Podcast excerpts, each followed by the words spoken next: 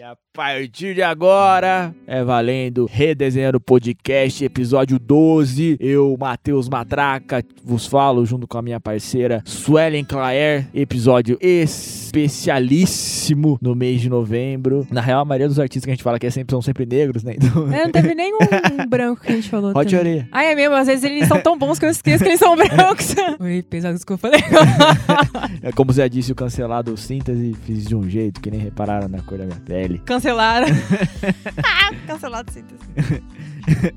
Tem os caras na quebrada, a gente fala quando o cara morreu, é finado e tal, né? Eu agora é, É o cancelado. cancelado. O cancelado síntese disso. Mas enfim, começando o episódio sobre uma das melhores artistas do país aí, que merece mais alcance e mais visibilidade, até a proposta é essa, né? Lued Luna. Vamos lá. Um dos maiores nomes, acredito que, da música popular brasileira da atualidade. E espero que nós possamos eternizá-la. Lued Luna, real dela, é Lued Gomes Santa Rita. O Luna vem de um livro de introdução à bruxaria que ela leu. E as pessoas têm uma dificuldade grande de pronúncia, né? De nomes não europeus e não colonizados. Então, por muito tempo, as pessoas conheceram ela de fato como Luna. Vou contar um pouco da história dela, certo? Por favor. Ela tem 33 anos, nasceu na cidade de Salvador, na Bahia. Ela é filha de economista, a mãe é economista e o pai é historiador, ambos servidores públicos por muito tempo. Os pais da Loed, eles se conheceram dentro do contexto militante do movimento negro da, da década de 70 e de 80. Então, assim como o BK, né, que a gente já citou aqui, a gente pode fazer até uma análise não comparativa, mas que eles se igualam muito nessa perspectiva de pais militantes que criam filhos de, de certa forma, através de uma estratégia política, digamos assim. A própria LED vai apontar essa questão de ter sido criada como uma forma de estratégia política pelos pais que faziam parte do movimento, que eram, que eram ativistas,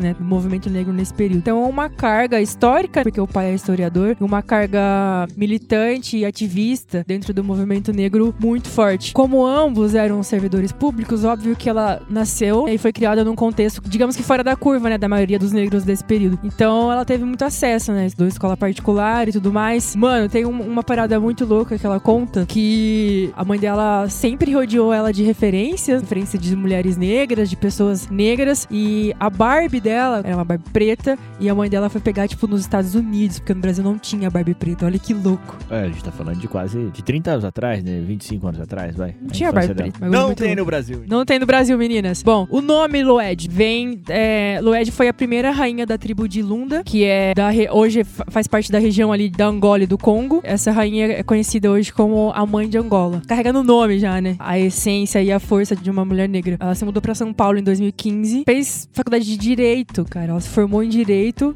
justamente por causa desse plano político, né? Que eu falei pra vocês, de estratégia política dos pais. Eles encaminharam direcionaram ela pra esse ramo. Então ela se formou em direito. Teve até uma dificuldade na, na formação, porque a música já tava fazendo parte da vida dela de uma maneira muito intensa. Então ela se mudou pra São Paulo e, e em São Paulo ela conheceu as pessoas que fazem parte, né, da composição da banda. Que a maioria em si não são brasileiros, são imigrantes que têm uma relação direta com a África, que não vieram de lá, fizeram parte de alguma maneira e têm um conhecimento intenso sobre a cultura. E isso influencia direto na composição, no ritmo e nos sons da Loed. A gente sente a África muito rica, muito presente, muito viva dentro da música dela. Eu acho que esse é um dos maiores diferenciais. No último episódio a gente falou do Alafia, que trazia muito a África na essência das suas músicas, das suas composições e das linhas. E a Loed não é diferente, assim, ela traz uma essência muito grande. Aprendo muito com cada música que eu ouço e que tem muita referência e muita coisa linda ali que a gente pode absorver. Ela tem dois álbuns lançados. Lançou recentemente agora, né? Lançou um recentemente. Muito bom. Muito bom, que bom que a gente tem esse privilégio de desfrutar desse álbum tão maravilhoso num período tão tenso que a gente tá vivendo. Reconfortante, eu diria. O primeiro é Um Corpo no Mundo, de 2017. É importante, assim, a gente entender que ela traz nas letras e nos álbuns a vivência, né, mano? Então, assim, Um Corpo no Mundo, que corpo que é esse no mundo? De que corpo que ela tá falando. Tá falando de um corpo feminino, de um corpo negro no mundo. Então, esse álbum vai trazer todas as expectativas e as problemáticas que envolvem um corpo de uma mulher negra no mundo. E aí, o último que ela lançou recentemente, que é Bom Mesmo Estar Embaixo d'Água, é um álbum sobre amor. Então, a gente vai falar aí, né? Corpo no mundo, é o corpo de uma mulher negra no mundo, porque é uma mulher negra que tá transpassando ali todas as calazinhas, aqueles sentimentos. E aí, no Bom Mesmo Estar Embaixo d'Água, é sobre amor, ou seja, quando a gente fala de amor nesse álbum, é amor de uma mulher negra e todas as vivências, as problemáticas que esse amor envolve, né? Então é um álbum muito intenso, mexeu muito comigo, me proporcionou ter acesso a diversos amores ali dentro, né? Amores negros. Isso fica muito explícito nas letras e me senti muito representada. E que bom que ela existe, que bom que esses álbuns existem. Muito bom, Lued, muito obrigada. Fit que o Rico da Laça nunca. Como que você conheceu ela, Matheus? Cara, eu. Ela tinha uma música dela na minha, na minha playlist, assim, nas minhas playlists, as minhas pesquisas de MPB, RB, nacional e gringo, assim.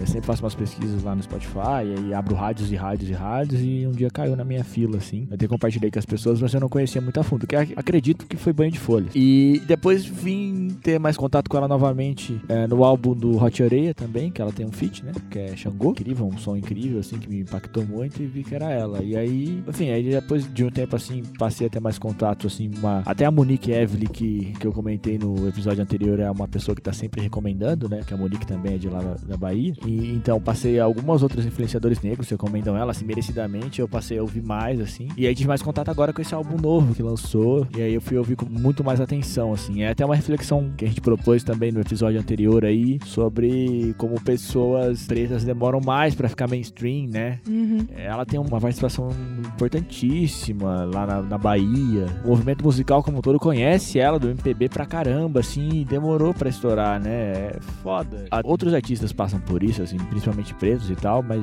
enfim, é, quando eu fui pesquisar, falei, pô, ela já tem 33 anos, sabe? Eu achava que ela tinha a nossa idade, 25. tá bem, tá bem.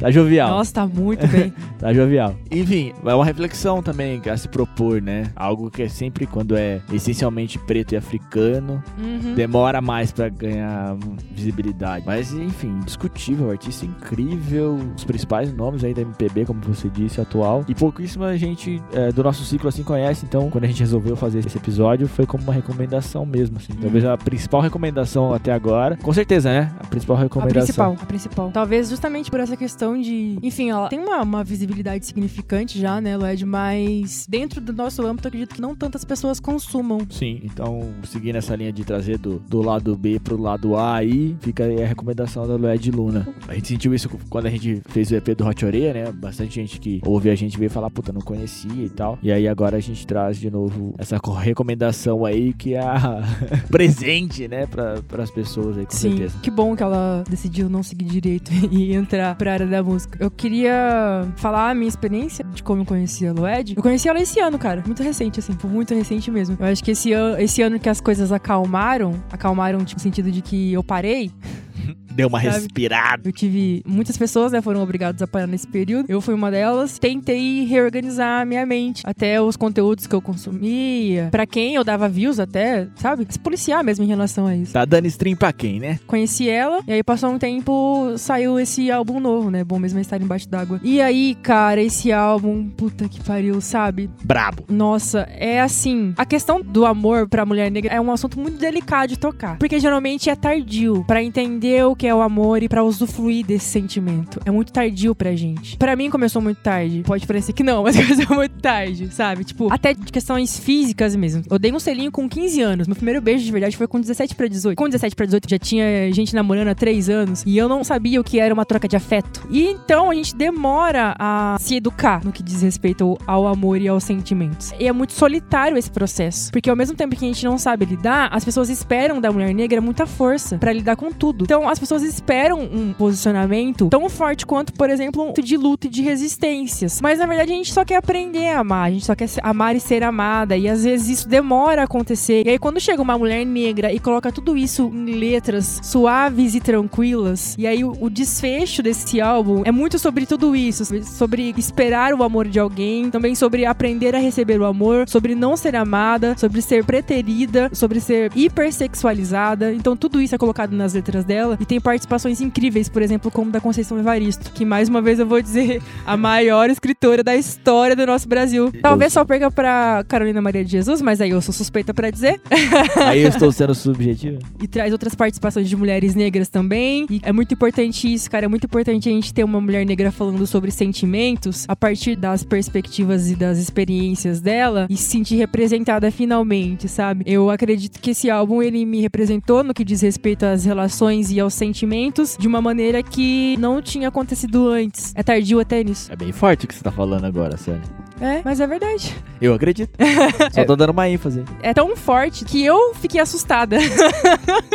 Quando eu ouvi esse álbum, eu falei, eu tenho que respirar muito pra falar sobre isso, porque senão eu choro, porque eu chorei ouvindo esse álbum. É muito forte, cara, tipo. É forte mesmo. E quando ela para e vai falar sobre esse álbum, nesse período de produção entre um álbum e outro, ela vai explicar o que ela quer colocar no álbum futuro, que, que seria esse que ela lançou há dias atrás, né? E ela falou, mano, eu tô falando sobre a experiência de estar, de ser uma mulher negra, e estar viva e estar vivendo. Agora eu quero falar sobre amor. Então, o que que essas mulheres vivem, sabe? O que que elas querem, o que que elas procuram? Quais são as experiências dessas mulheres negras? Como elas se sentem, né? Exatamente. Ouvir isso foi muito bom de saber que eu não tô sozinha. É demais. Pra gente, a comunidade preta como um todo, assim, alguns artistas, principalmente os mais alternativos, assim, e que é, propõem o trabalho da forma como ela propôs, assim, são presentes, né? Eu lembro quando, quando a Lineker apareceu pra gente, um presente, cara. Sim. Até hoje, quando eu escuto Zero, Caiu, Nossa, caiu. Tua, eu acho que Caiu é a, minha, a música favorita da Lineker. Absolutamente incrível, enfim. Mas voltando ao tema, é um outro presente, né? Pra Hum. gente, assim. A gente olha pra aquilo, as pessoas brancas escutam e entendem, absorvem, Sim. consomem. Mas pra gente é muito mais íntimo. Pra você, principalmente, nesse, nesse contexto, né? A qual estamos discutindo aqui. Então, obrigado por esse presente às pessoas e principalmente às mulheres pretas do Ed Luna. A Lineker também. Acho que a gente precisa fazer um, um episódio sobre ela. Sobre É muito de- importante pra gente. Sim, e debater todas essas problemáticas que ela traz também, a forma Uhum. como ela posiciona assim. Tem uma música que é a Maria Gadu, a Lued, a Lineker e mais alguém. Mano, sabe um- uma parada que você falou agora sobre pessoas brancas, né? O que eu fico feliz de fato dessas mulheres, principalmente da LED, que é o nome principal aqui desse episódio, é que pessoas brancas têm um acesso gigantesco à LED, cara. E eu gosto muito disso. Em algum ponto da minha vida, eu me senti muito irritada com o consumo de certas músicas por pessoas brancas. Mas a do LED, por exemplo, eu sinto que ela tá escrevendo, né? É uma letra específica pra pessoas negras, porque ela tá falando, né? A partir da ótica de vida dela, como uma mulher negra e parte da, da comunidade LGBTQIA. Então, a- a- obviamente, as pessoas que ouvem e que fazem parte dessas vivências, que compactuam com alguns pensamentos dela, vão se sentir mais representadas. As pessoas brancas, elas escutam a Lued e conseguem aprender, cara. Eu acho muito importante isso. É um som que nos representa de maneira sentimental, mas as pessoas brancas que estão ouvindo, elas conseguem aprender também com esse som. Então, que bom que pessoas negras estão consumindo esse tipo de conteúdo. Pessoas brancas ouçam Lued. Sim, é, apenas é, corrigindo, né? Não corrigindo, mas complementando o som que ela tem com a Aline, que era uma participação no álbum, acredito que da Maria, Maria Gadu. É uma releitura do som Gente Aberta do Erasmo Carlos. E é uma galera que grava, assim, a Maria Gadu, Xênia França, Letrux, Aloed Luna e a Lineker. Essa galera toda aí é um som Mas só. Só a nata. Nossa, só. Eu ouvi ontem esse som, inclusive. Na, pra preparação do EP, eu ouvi achei. É, é, eu fico feliz assim também de ter esses presentes, sabe? Quando. Enfim, estamos falando demais da Lineker assim, mas acredito que se a Luege ouvir, ouvir a gente falando da Lineker, ela vai ficar feliz. é, eu ouvi Lineker quando gravou com Johnny Hooker, sabe? Sei. Fiquei felizão. Puta, é uns feats que a gente espera, né? A gente fica. Gosto muito do John também. é, acho. Vou abrir meu serviço, pera. Enfim, presentes. Obrigado aí por esses presentes. É, Ok, é, músicas. Vamos pra parte de músicas. Uma música aí. Qual a que você mais Cara, gosta? a, a minha Da favorita é a mais, a mais hypada mesmo lá. É Band Folha. mais hypada. É. Caraca, a história dessa música é incrível. Sim. Eu gosto de tirania também, mas assim, é, Band de Folhas é a minha. Foi a que eu tive contato e tal, acho a construção incrível. Um outro som que eu gosto muito da Lued é um que contém a produção do Molu, que é um artista incrível, um produtor incrível, um dos melhores produtores desse país, inclusive cabe um episódio aqui sobre ele também. E é Tô Te Querendo, que é muito boa, Ah, assim. É, Hoje eu tô que tô.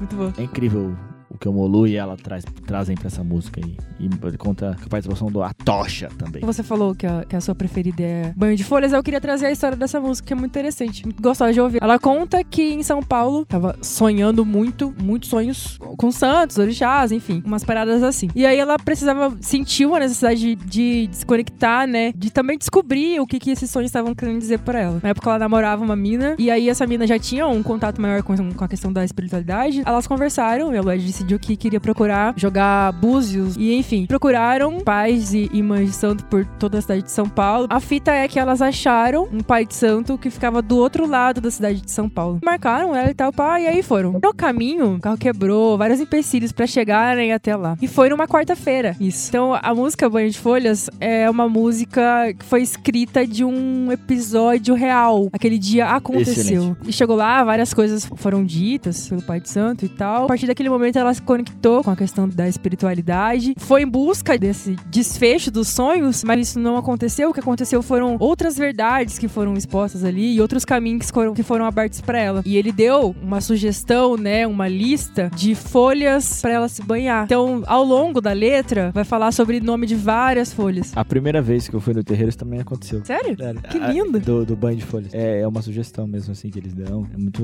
interessante a forma que eles colocam, assim, que foi algo que me fez me identificar muito também com, as- com a religião de matriz africana, que ele falou, ó, você chega na, e pede licença pra tirar a folha da árvore. Explica pra ela que é o, o pro bem maior. E, nossa, isso me deixou Que coisa linda. demais, assim, me, me fez pensar sobre a espiritualidade, mas esse tipo de respeito também, sabe? Uhum. Que inclusive é uma fala, né, do sobrinho no, no episódio anterior também, que ele fala sobre isso, sabe? Sobre essa matriz africana fazendo em respeito ao meio ambiente. Que louco. né? Isso é muito louco. E que história, que ensinamento que essa música traz. Incrível, incrível, incrível. Que composição, né? Que composição incrível. Fale um pouco mais sobre as suas músicas favoritas da artista Suelen Claire. Não, acho que do, do primeiro álbum, de fato, Banho de Folhas. Do último álbum, gosto de Tirania, porque tem uma intro Braba. foda pra caralho. Toda a letra da música. Tem Lençóis, que tem uma participação da Tatiana Nascimento também, que é poeta, escritora, compositora, musicista. Também é tudo essa mulher. E tem Chororô. Cara, Chororô. Chororô é complicado pra mim. Gosto muito dessa também. Tem uma, em específico, que eu não sei pronunciar porque é inglês. Eu vou precisar só ajuda. Foi aquela que fez cover da Nina Simone? Ah, não, ah. É, um cover Não. da Nina Simone.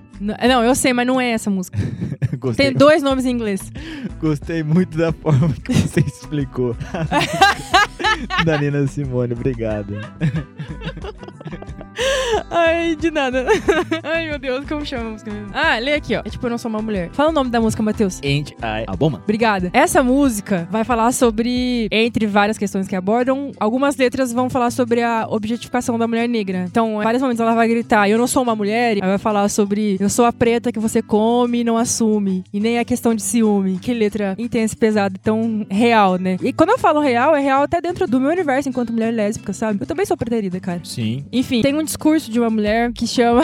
Outro nome que eu não vou conseguir pronunciar. Fala aí você, Matheus. Sojourner Truff. Obrigada. Enfim, fez um discurso, um congresso relacionado aos direitos das mulheres. E aí, no meio do congresso, ela se levanta e faz um discurso incrível que até hoje é referência pra milhares de mulheres negras. Tem um livro da Bell Hooks que chama Eu Não Sou Uma Mulher. Tem essa música da Lloyd agora. Tem um capítulo só sobre isso no livro da Angela Davis, Mulheres, é, Raça e Classe. Eu queria trazer uma parte desse discurso que eu acho muito importante que a gente tenha acesso, porque foi um discurso que foi, foi primordial na questão do direito das mulheres ao voto nos Estados Unidos e que vale a gente ressaltar aqui. Pode ser? Por gentileza, conceda-nos. Começa assim. Aquele homem ali diz que as mulheres precisam ser ajudadas a entrar em carruagens e erguidas para passar sobre valas e ter os melhores lugares em todas as partes. Ninguém nunca me ajudou a entrar em carruagens, a passar por cima de poças de lama ou me deu qualquer bom lugar. E eu não sou uma mulher? Olhem para mim, olhem para o meu braço. Tenho arado e plantado e juntado em celeiros. E nenhum homem poderia me liderar. Eu não sou uma mulher? Posso trabalhar tanto quanto e comer tanto quanto um homem, quando consigo que comer. E aguentar chicote também. Eu não sou uma mulher? Dei à luz a 13 filhos e vi a grande maioria ser vendida para a escravidão. E quando eu chorei, minha dor de mãe, ninguém a não ser Jesus me ouviu. E eu não sou uma mulher? Então, eles falaram sobre essa coisa na cabeça. Como chamou mesmo? Alguém da plateia sussurra. Intelecto. É isso mesmo, meu bem. O que isso tem a ver com os direitos das mulheres ou dos negros? Se a minha xícara não comporta mais do que uma medida e a sua comporta o dobro, você não vai deixar que a minha meia medidazinha fique completamente cheia? Depois daquele homenzinho de preto ali, disse que as mulheres não podem ter tantos direitos quanto os homens, porque Cristo não era uma mulher. De onde veio o seu Cristo? De onde veio o seu Cristo? De Deus e de uma mulher. O homem não teve nada a ver com ele. Se a primeira mulher feita por Deus teve a força bastante para virar o mundo de ponta cabeça sozinha, essas mulheres juntas serão capazes de colocá-lo na posição certa novamente. E agora que elas estão querendo fazê-lo, é melhor que os homens permitam. Aí acaba assim. Esse discurso, como eu disse, é referência para muitos escritores, muitos pesquisadores que seguem a linha de pesquisa a respeito das mulheres negras no mundo. É importante que as pessoas tenham acesso e que saibam quem foi essa mulher e que saibam a importância e a relevância desse discurso na nossa vida. Muito obrigado, Led, por trazer mais essa referência e mais esse aprendizado. É isso. Conclusões finais? Só queria agradecer a oportunidade de, é, enfim, a oportunidade, diversas oportunidades, né? Ter uma artista como essa pra gente poder falar sobre, Uhum. poder falar sobre uma artista tão complexa e importante pro país no nosso canal e dividir esse momento com você. É, eu sinto a importância desse momento que esse momento tem pra você, assim como essa artista é importante, sobre como todas essas referências são importantes pra você. Então fica aí o meu muito obrigado e meu muito obrigado novamente a você, Suelen Claire, por dividir tantos conhecimentos e experiências conosco, ok? Que belezinha! Mais um episódio que eu vou terminar chorando. Mais importante do que ter esse espaço pra conseguir passar pra frente, né? Essas pessoas que a gente conhece, pessoas tão incríveis. Na verdade, tão importante quanto isso, quanto ter esse espaço, é me sentir à vontade pra falar sobre esses sentimentos e sobre essas pessoas que me tocam de uma maneira tão profunda. E que bom que você tá aqui, que eu consigo dividir esse espaço com você e consigo me sentir à vontade aqui pra falar o que eu penso, o que eu sinto e o que eu vivo. Muito obrigada por isso. A honra é toda minha. Em relação a Loed Luna, eu tenho que agradecer ao universo por ter colocado essa mulher na minha vida, por ter me apresentado ela e por eu me sentir tão representada dentro da música popular brasileira. Assim como o Brasil eternizou Elis Regina, por exemplo, que daqui 20, 30 anos a gente possa falar da Loed Luna com tanta intensidade quanto, que ela fique marcada aí dentro da MPB. É isso. É muito bom ter esse espaço pra dividir esses artistas com você. Espero que a gente possa trazer mais artistas que não tenham uma visibilidade dentro do nosso âmbito tão grande e que vocês possam de fato ouvir, apreciar esse som de qualidade. Maravilhoso, maravilhosa. Obrigado a todos que nos ouviram até aqui novamente. Sigam o Redesenhando Podcast nas redes sociais, compartilhem o nosso conteúdo para que esse projeto continue vivo. Não queremos dinheiro. Nós só queremos amar. Mas se quiser depositar uma grana na minha conta também, não vou ligar não. Obrigado a todos. Redesenhando Podcast. Tchau. Tchau, gente. Muito obrigada, viu? Beijão. Foi quarta-feira. Saí pra te procurar. Andei a cidade inteira. Mas cadê você? Cadê você? A cidade é grande, as pessoas muitas. E eu por aí, sem te encontrar. Vou pedir a Oxalá. Oxalá Oxalá quem te mandou. Tanta volta pra nenhuma resposta. Tanta volta pra